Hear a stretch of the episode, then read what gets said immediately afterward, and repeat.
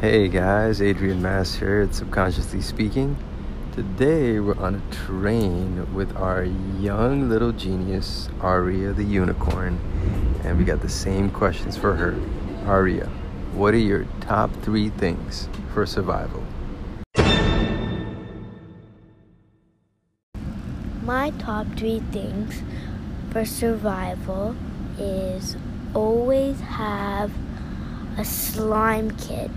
So you have to have a bag that you put all your slime ingredients in. And you want to make sure that you, you have a bowl that you find around your house and then and then you can bring it and you can make slime on the train or wherever you're going.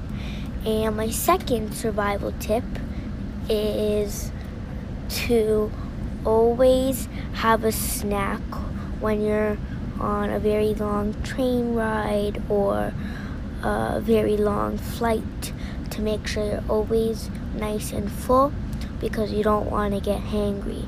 It means you're angry because you don't have any food. And my last and final tip is to always be yourself